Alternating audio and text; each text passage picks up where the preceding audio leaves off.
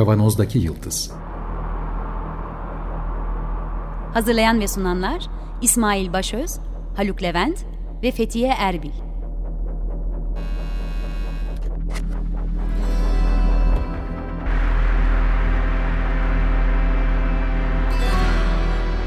Bugünün penceresinden geleceğin ayak izleri.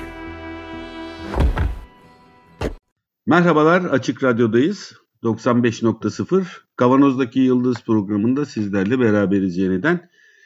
Ee, ben İsmail, Haluk'la beraberim. Merhaba. Fethiye akademik macerasının peşine yoğunlaşmış durumda bu aralar. Bugün yeni bir dosyaya başlıyoruz e, Haluk'la beraber. Ee, daha doğrusu Haluk e, lead edecek. Senin alanına giriyoruz tabii bolca. Daha önceki programlarımızın belki de hemen hemen hepsinde teknolojiden bahsederken e, dünyada şu anda ne diyeyim kontrolü elinde bulundurmaya çalışan hatta çoğunlukla da e, eline alan bir takım şirketlerden bahsettik.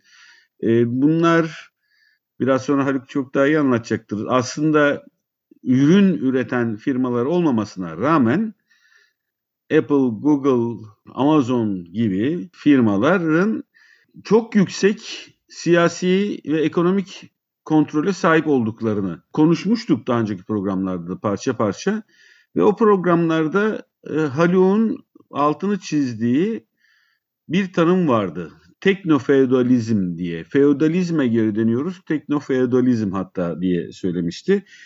Burada teknoloji şirketleri değil sadece bütün hepsini e, içine katarak söylemiyoruz ama özellikle bu internet üzerinde çalışan e, firmaları daha çok gündeme getirmiştik.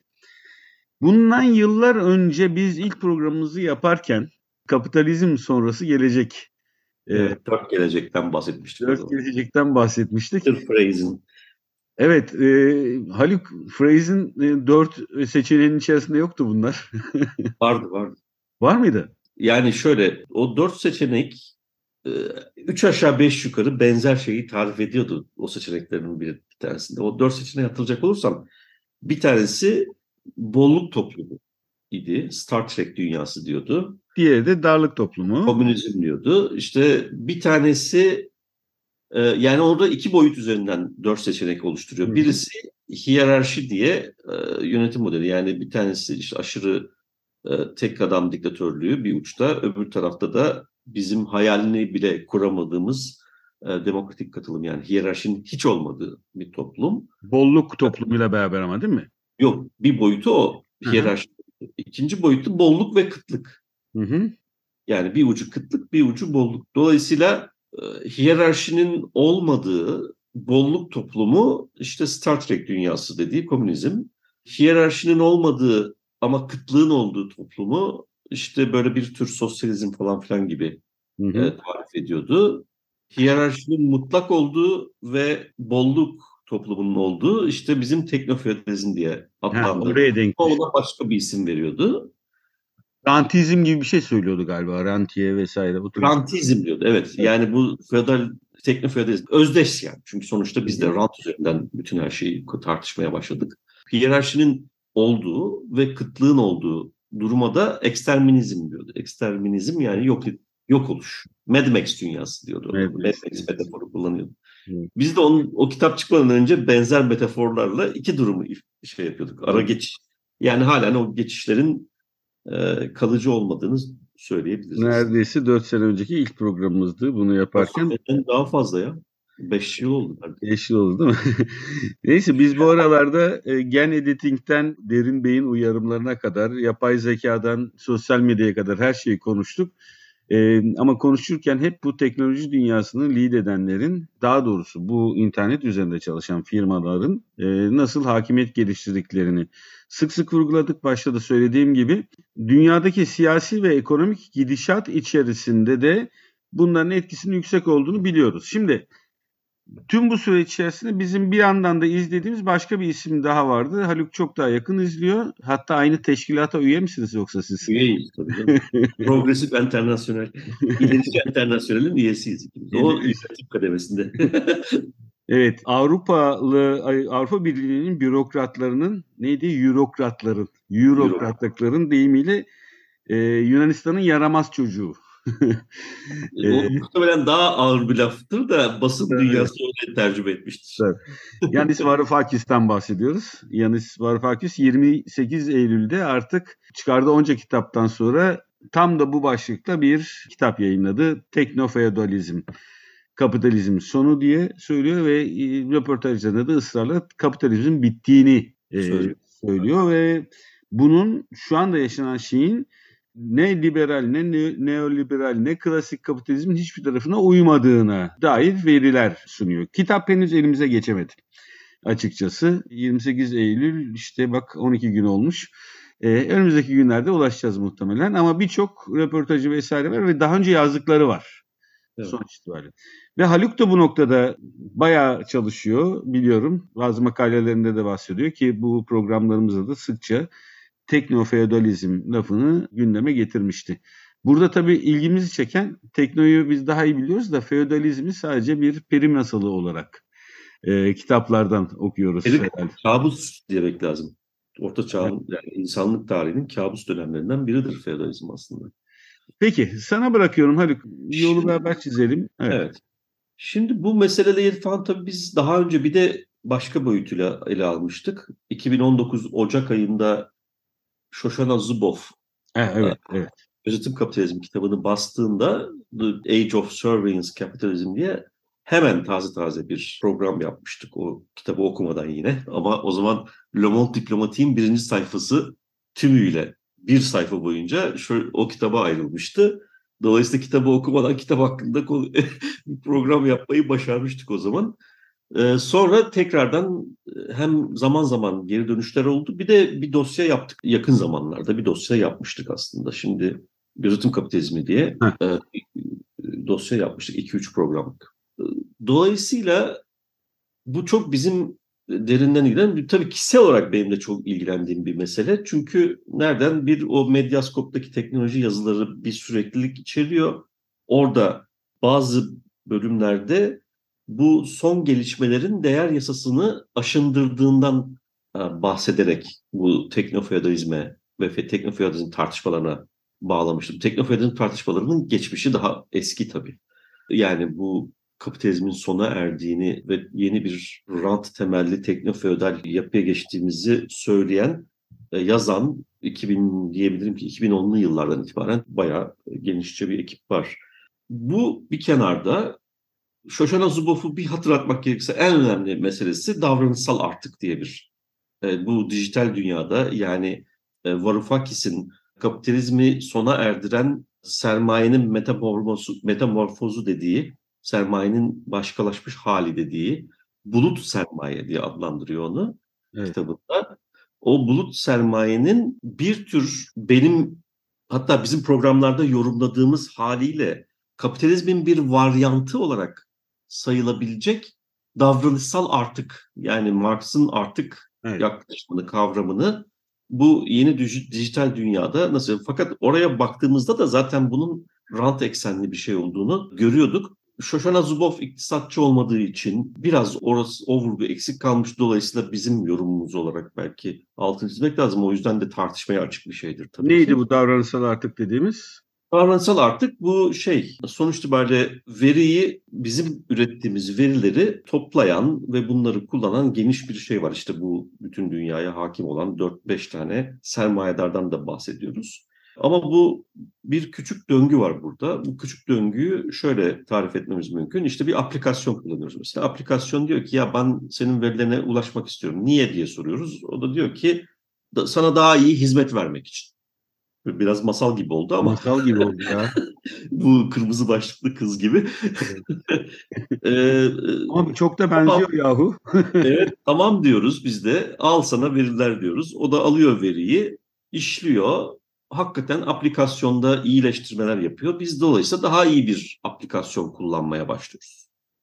Buna küçük döngü diyoruz. Yani burada al-ver ilişkisi var. İşte herkes kazançlı çıkıyor bundan. Ama bir de arkada bizim görmediğimiz büyük döngü diye adlandırabileceğimiz bir başka döngü var. O da burada toplanan veriler ki bu e, herhalde e, yüz binlerce küçük şirketten toplanan veriler de işte bir onun da bir piyasası var. Bir de e, bu Varoufakis'in çok üzerinde durduğu platform e, kapitalizm olarak adlandırılan ve kavramsallaştırılıp çok tartışılmış bir konu var. Ona platform kapitalizmi diye altta bulunmuyor herhalde. Kitabı okumadığım için emin değilim ama onu tarif ederek buradan bir rant kazanıldığını söylüyor. Dolayısıyla aslında orada o platformun sahibi durumundaki bir avuç sermayedarı feodal lord hatta tımar sistemine bir gönderme yapıyor İngilizcesiyle. Öyle bir kavramsallaştırma var. İşte lord var. O platforma gönüllü olarak girip orada bir iş yapmaya çalışan binlerce şirket var. Onlar rant ödüyorlar. Bu rantların bir kısmı aynı zamanda e, isteyerek veya istemeden onların bizden topladığı veriler oluyor. Şimdi o veriler de işte analytics kısmı adı verilen yerde işleniyor ve o işlemeden bizim bütün davranış modumuzun, daha doğrusu davranış profillerimizi, örüntümüzün evet. detayları o büyük şirketlerin elinde geçmiş oluyor. Şimdi bu inanılmaz büyük bir ekonomik değer yaratma kapasitesine sahip. Çünkü o verileri kullanarak işte reklam, e, böyle kişiye özel reklam verme, şu bu bilmem ne onların geniş büyük bir piyasası var. Oradan e, para elde eder ama daha önemlisi de bir gözetim toplumu oluşturmaları mümkün olabiliyor. Çünkü bu müşterilerin bir kısmı siyasi partiler olabiliyor veya kendi öz çıkarlarını uzun süreli hakim kılmak için bunu kullanabilir duruma geliyorlar. Dolayısıyla bu artık kapitalizmin sınırlarının dışına taşan bir yeni tür e, üretim ilişkisi diyebileceğimiz bir ilişkidi. Şimdi o zamanlar bu ilk Shoshana Zuboff'un kitabını tartışırken söylemiştik zaten. Bunun esasında reel ekonomiye yani dijital ekonomiyle sınırlı olması, onun sınırını aşması mümkün. Reel ekonomiye gitmesi de mümkün e, demiştik. Nasıl? İşte buradaki temel özelliklerden bir tanesi yani kapitalizmin sınırlarının dışına çıkan özelliklerden bir tanesi bizim tüketici olarak aynı zamanda üretim sürecinin parçası haline dönüşmemizdi. Ama veri üretimi. İşte ama bu bir iktisadi ilişki. Onun üzerinden bir artık üretiliyor. Ve bu artık üretiliyor ve bu artık bizden kaynaklanıyor ama bize hiçbir şekilde herhangi bir getirisi olmuyor, olmuyor yani ne ücret ne başka bir şey. Sadece şekilde. bedavaya yani, kullandığımız platformlar. Evet, bedavaya el konulan bir değer. Ama bir yandan da işte yine Shoshana Zuboff'ta yok bu kavram. Tüketicinin üretim sürecinin parçası haline dönüşmesi yeni bir durum ama. Yani daha önce benim bildiğim kadarıyla böyle bir şey yok. Çok özür dilerim. Kapitalizm de yok. Yani değil mi böyle bir yok. şey? Tabii tabii. Kapitalizm de yok. Çünkü bu önceki sistemlerde de yok herhalde. Önceki sistemlerde çünkü zaten böyle bir iş yapma hali söz konusu olmadığı için olması da mümkün değil. Bu üç boyutlu printerları da bir ara konuşmuştuk çok kısa bir programda. Bu üç boyutlu printerlar da e, devreye girdikten sonra ucuzlayacaktır diye düşünüyorduk. Tanım, büyük bir düşüş var fiyatlarında.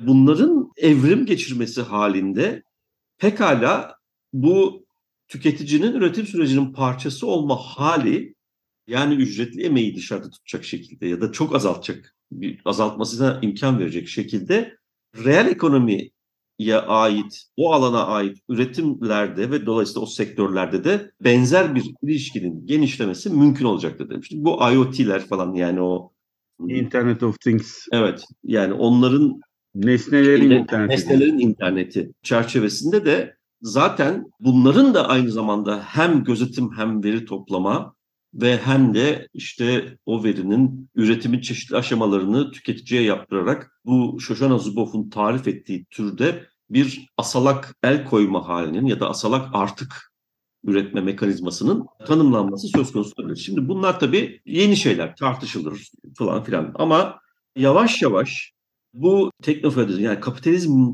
acaba bitiyor mu bitti mi meselesi çok görünür hale gelmeye başladı. Geçmeden önce bir başka kitaptan daha bahsedeceğim. Bu da Gerçekliğin Sonu, The End of Reality e, adlı kitap.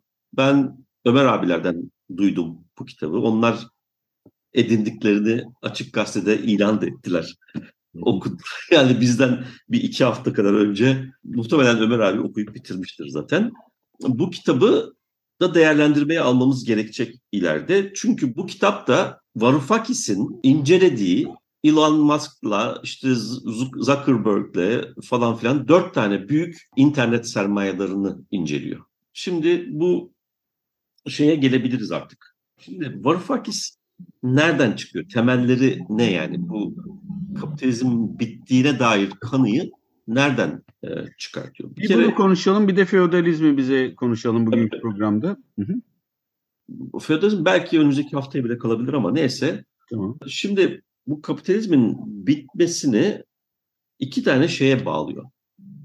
Temel direğe bağlıyor. Bir sürü başka dayanağı da var ama e, bir kere diyor ki bu kapitalizmi var eden dinamiğin kendisi artık sistemi yönetebilir olmaktan çıktı diyor. Yani normal ücretli iş ilişkisinde içeren sermaye düzeni e, bu, bu etkin rolünü e, yönetici rolünü kaybetti diyor.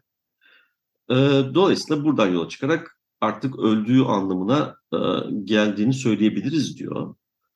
Yaklaşımının merkezinde kafa karıştırıcı gibi görülecek diyor şeyde kitabın girişinde kafa karıştırıcı bir şey olarak bunu söylüyor ama kapitalizmi öldüren şeyin sermayenin bizatihi kendisi olduğunu söylüyor.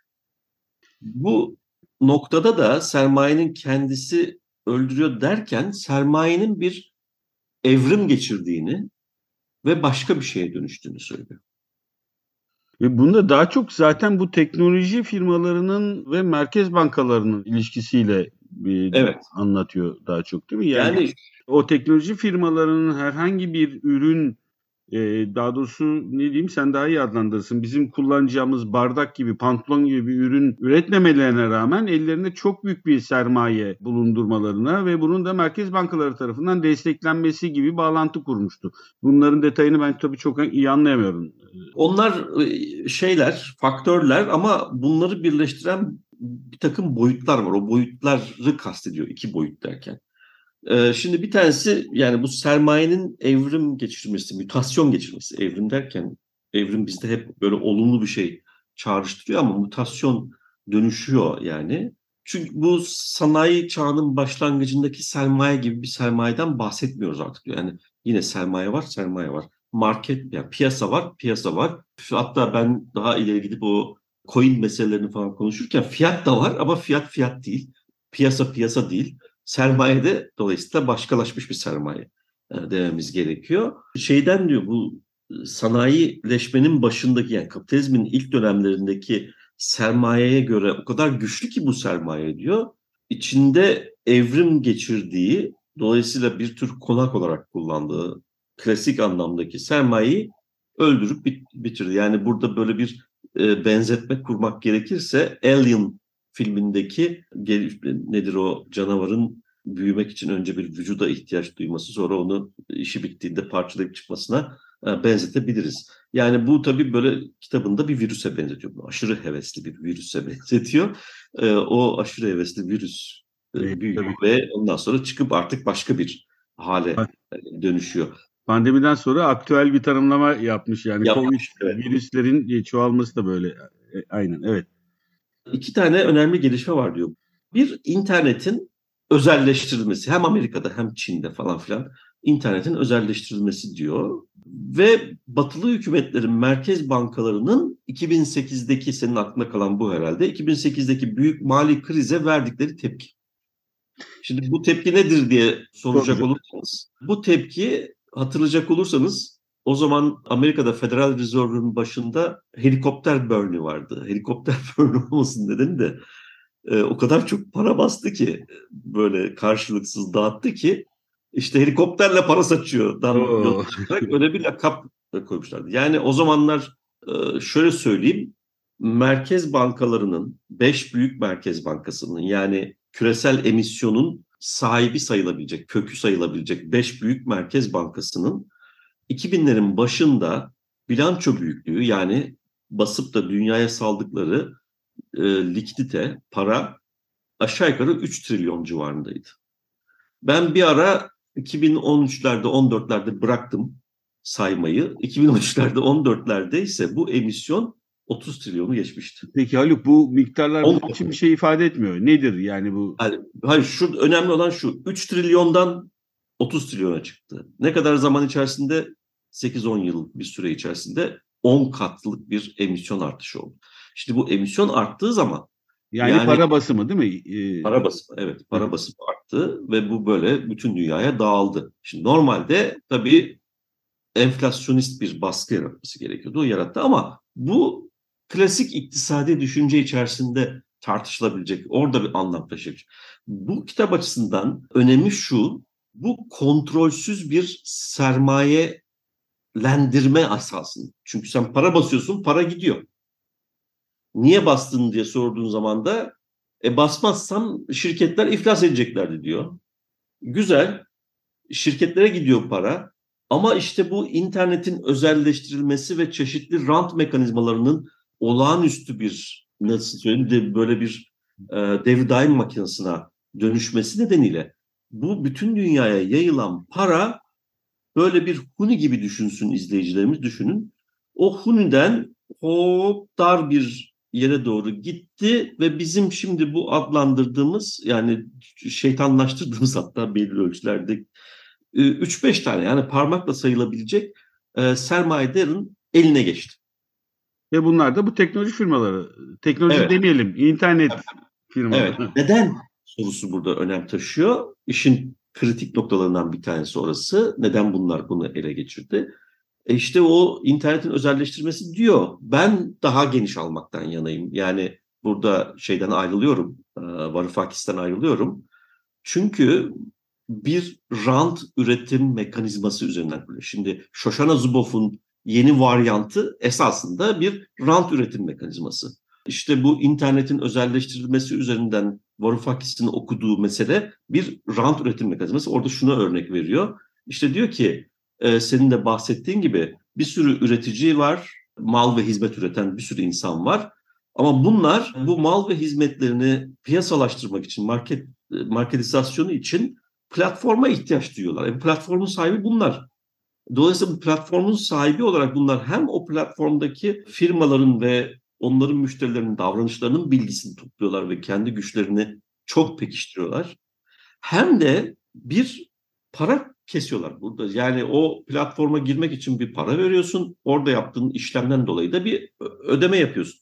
Dolayısıyla bir anda bütün dünyadaki kapitalist işleyişten yani piyasada dünyadaki bütün piyasalardan neredeyse hanut diye bir laf vardır bu turizm sektöründe. Yani işte Aha, evet değil mi? Al, alışveriş yaptırdığın zaman turiste kapalı çarşılar.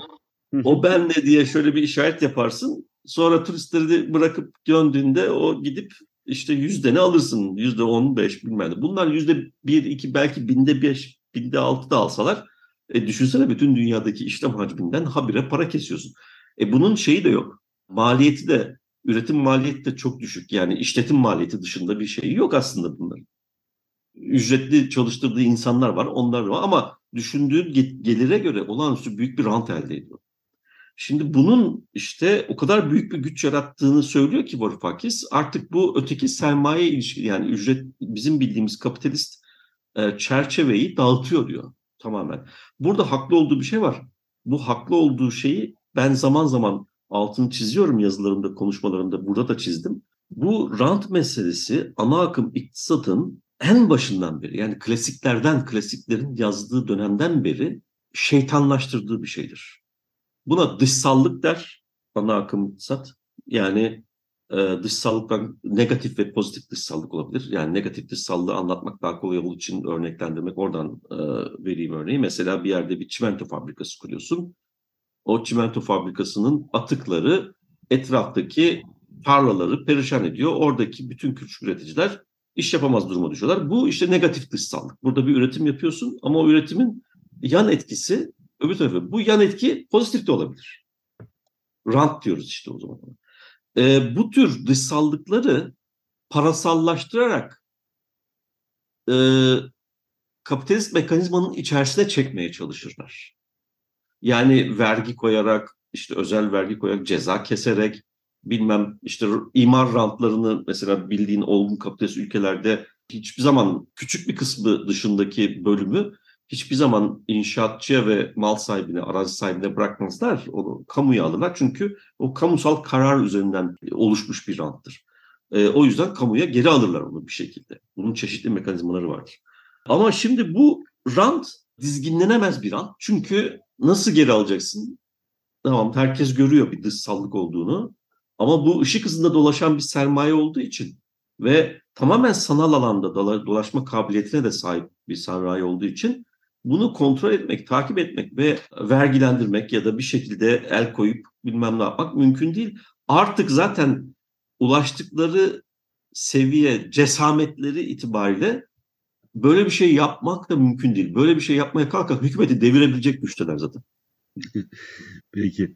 Evet bu hafta teknofeodalizm konuşmaya başladık. Girişi olsun kabaca. Yanis Varoufakis'in kitabını elimize aldık. Oradan yürüyoruz dedik. Diğer e, bakacağımız ve bu seri boyunca da e, yararlanacağımız diğer yayınlardan da bahsettik. Haluk tabii Yanis Varoufakis derken, o bunu yazdı derken Haluk da bizim programlarda bol bol söylüyordu zaten. Yanılmıyorsam eleştirileri de olacak ve uzun uzun konuşmaya çalışacağız. Bu haftalık programımız bu kadar. Çok teşekkürler şimdiden Haluk, sayın ortağım. Önümüzdeki e, haftalarda yine e, devam edeceğiz. Bu programın size ulaşmasını sağlayan Açık Radyo çalışanı bütün arkadaşlara çok teşekkür ediyoruz. Program destekçimize çok teşekkür ediyoruz. Ee, önümüzdeki hafta tekrar görüşmek üzere. Hoşçakalın. Hoşçakalın.